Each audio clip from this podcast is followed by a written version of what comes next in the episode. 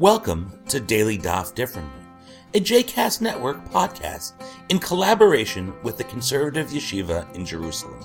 This daily podcast invites you to join us to study the daily Talmud page with a variety of liberal rabbis and teachers.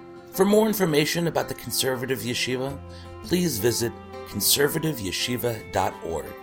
For more information about the other JCast Network podcasts and blogs, please visit jcastnetwork.org. Hi, this is Rabbi Morty Schwartz, and welcome again to Daily Daf Differently. Today, it's my privilege to take you through Nazir 12a. Today, what we're going to do is a little bit different. I'm going to still introduce a Mishnah. However, that Mishnah appears on 11b rather than on Daf 12. But since most of the material on Daf 12 actually deals with that Mishnah, we're going to actually begin with that Mishnah today and then move on after we've talked about it conceptually a little bit and talk about what the major arguments that the Talmud has surrounding this Mishnah are. So that Mishnah is Mishnah Nazir 2.5. It's the fifth Mishnah in the second chapter of Nazir. It's a very short Mishnah. It says the following thing. Harei Nazir, if a person says, "Behold, I am a Nazir, V'alaila Galeach Nazir, and I'm also going to make an additional vow that I am going to pay for all of the korbanot, all of the sacrifices that Nazir has to bring at the completion of his term of his vow, Nazir." Right, that person is in fact a Nazir, and they're going to also be on the hook for all of those sacrifices. Now, I actually want to say very briefly here, the phrase "alay l'galeach nazir" is a really, really interesting one. It means that it is upon me, it is my obligation to shave a Nazir. Now, it's interesting to note, we've talked about this before, or it's been talked about before, in previous Daily Daf Differentlys, that in fact, at the completion of the Nazir's term of his vow, he's going to cut off his hair and he's going to throw it up on the altar. And I think the idea behind that is that it's like he's sacrificing himself. The hair is really the only part of the body that can be cut off and thrown and burned up on the altar. So he himself sort of functions as an olah.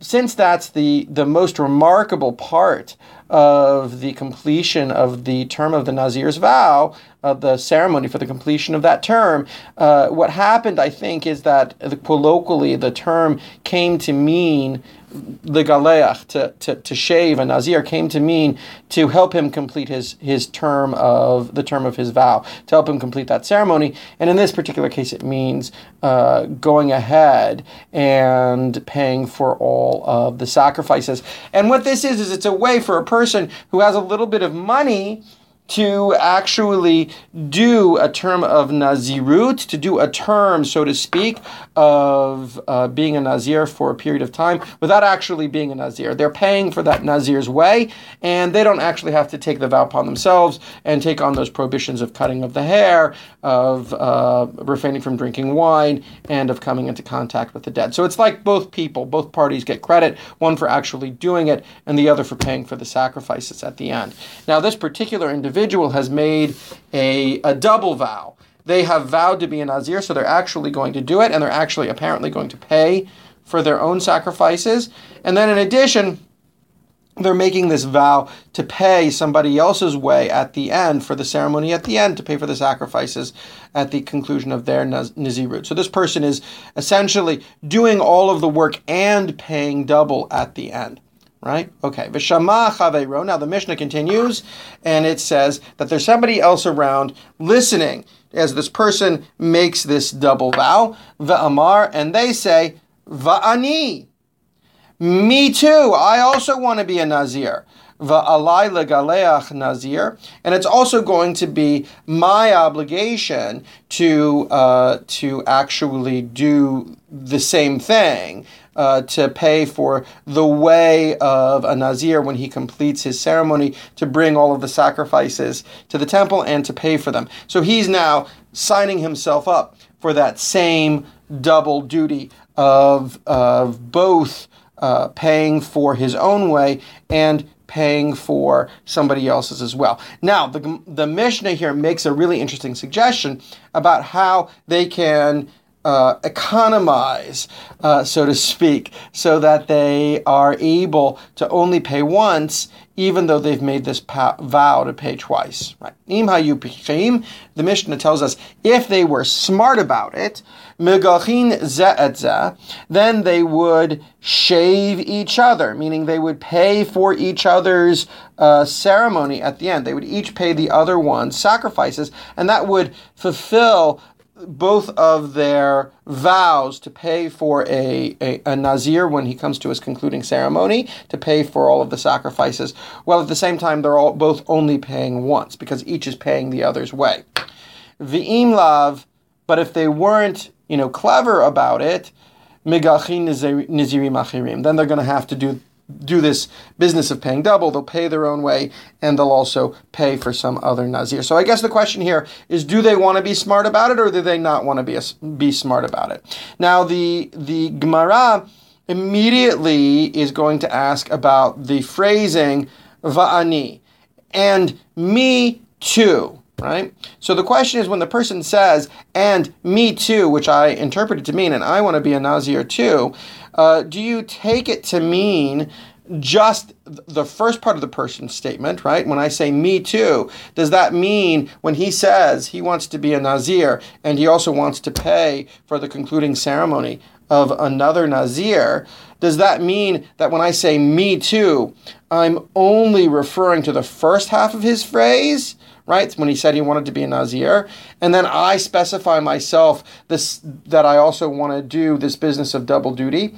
Or does it mean I'm taking his whole phrase, right? That I want to be a Nazir and I want to pay for the concluding ceremony of another Nazir. And then I say it again, V'alaila Galeach Nazir again, right? And I also want to do it a third time, pay my own way, pay somebody else's way, and then pay an additional person's way. Something along those lines is how we would then have to understand the statement.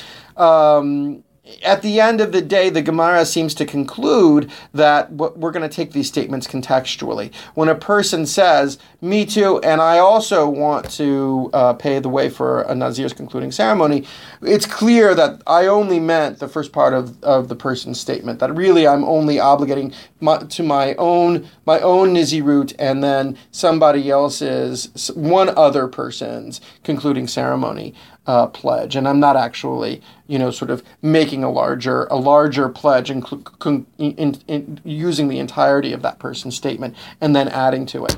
But there are other circumstances, the Gemara says, where I would include the entire ceremony, the entire statement when I say, and me too, and we can think about those. The Gemara here is actually has a very nice, sensitive understanding of the way people talk in terms of philosophy of language. When a person says, me too, that can mean sometimes the entirety of what this person has just said, and in other circumstances it can mean only part of what this person said. And we have a pretty good apparatus as human beings for sorting that out. So the next part of the Gemara on DAF 12 actually tries to juxtapose this case, and I'm going to leave a little bit out here to make it a little bit more general, but tries to juxtapose this case with a different case, a case that actually, when you first hear it, sounds a little bit crazy. So a man decides he wants to be married, but he doesn't have a specific woman in mind, right? He just wants to be married to somebody. So he gets his servant, his messenger, his agent, and he says to this person, go out and betroth a wife for me. And he doesn't say who he wants to be betrothed to. So he sends the messenger out, and presumably the messenger goes out and finds him a nice wife. Well, in the meantime, the guy's getting anxious and impatient. And since we're in a polygamous society and he knows he can marry another woman, in addition to the wife that he sent out for, he goes ahead and he wants to marry some other woman that he finds himself. Well, the Gemara says such a thing is actually prohibited. Why?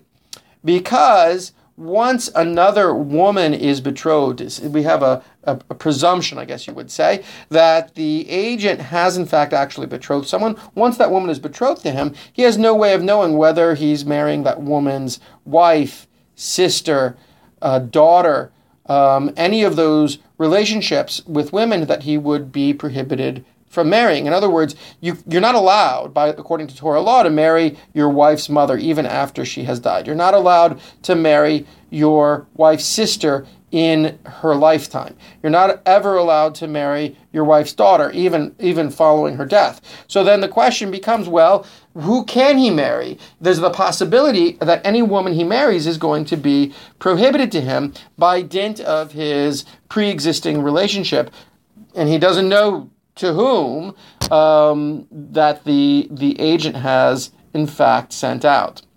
So the question that the Gemara raises when considering this case that's related to our Mishnah is the following thing. The presumption that we have is that when I establish an agent is only going to follow my instructions with regard to existing circumstances. So if, in fact, there's a woman who I meet who has no relatives at all except for a married sister, and I've done this deal of sending out my agent to marry somebody else, I'm actually allowed to marry her. And I don't worry that maybe that this woman's sister who is married has actually become divorced and that my agent who I sent out has actually betrothed her sister. Why? Because the assumption is that at the time that I made my agency, that I made my mission for my agent, he went out into the world and he only had to deal with existing circumstances, not changing circumstances. That seems to be the legal principle. And so therefore, when I meet this woman who says to me, she in fact has a married sister and no other relatives, there's no danger that in marrying her, I am violating the Torah's rule that I'm not allowed to marry my wife's relatives, because the agent I sent out could not possibly have betrothed one of her dead relatives, nor could he have betrothed her married sister, and we assume that the circumstances are as they were when I send my agent out. So the question becomes this, when we go back to our Mishnah. When the person says, I want to be a Nazir, and I want to pay for the ceremony, the conclusion ceremony of another Nazir, and the other person says, me too, well, the first guy can't now say, oh, I'll pay for yours, because we only deal with the existing circumstances at the time that he makes his vow. Just like the case of the married woman, just like the case of my establishing a messenger to go out, marry a woman for me, and then I meet a woman who, in fact, doesn't have any relatives except for a married sister, and I assume that she has not become divorced and has, and that it was she that it was her that the agent betrothed.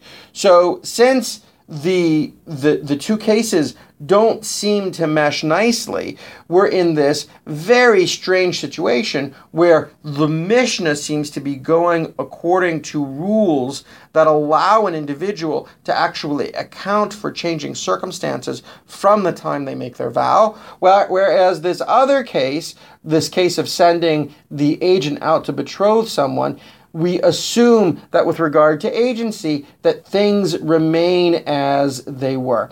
And it seems to the Gemara, I suppose also, that the reason for this is that when it comes to agency, we kind of have to make allowances for the ongoing betterment of people's legal transactions when they establish agents. We can really not account for all of these shifting, changing circumstances when I establish a messenger. When I send out a messenger, when I send out an agent, I have to assume that things are as they were at the time when I sent out a messenger. But when it comes to my own vows, and I'm the individual who's actually able to make sense of my own vows, the Torah seems to give me power. So even though we have a general principle, shlucho shaladam kamoto, that a person's agent is like themselves in regard to all things, that's not always exactly true. The Torah does seem to have some exceptions.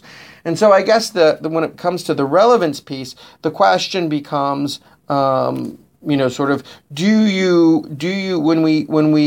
about sending out other people to do our bidding, does that have the same kind of valiance that it would have if I do it myself? And we would also, throw forth the principle of mitzvah bo yotermi bishlucho, that it's a greater mitzvah for you to do something than it is for your agent to do it.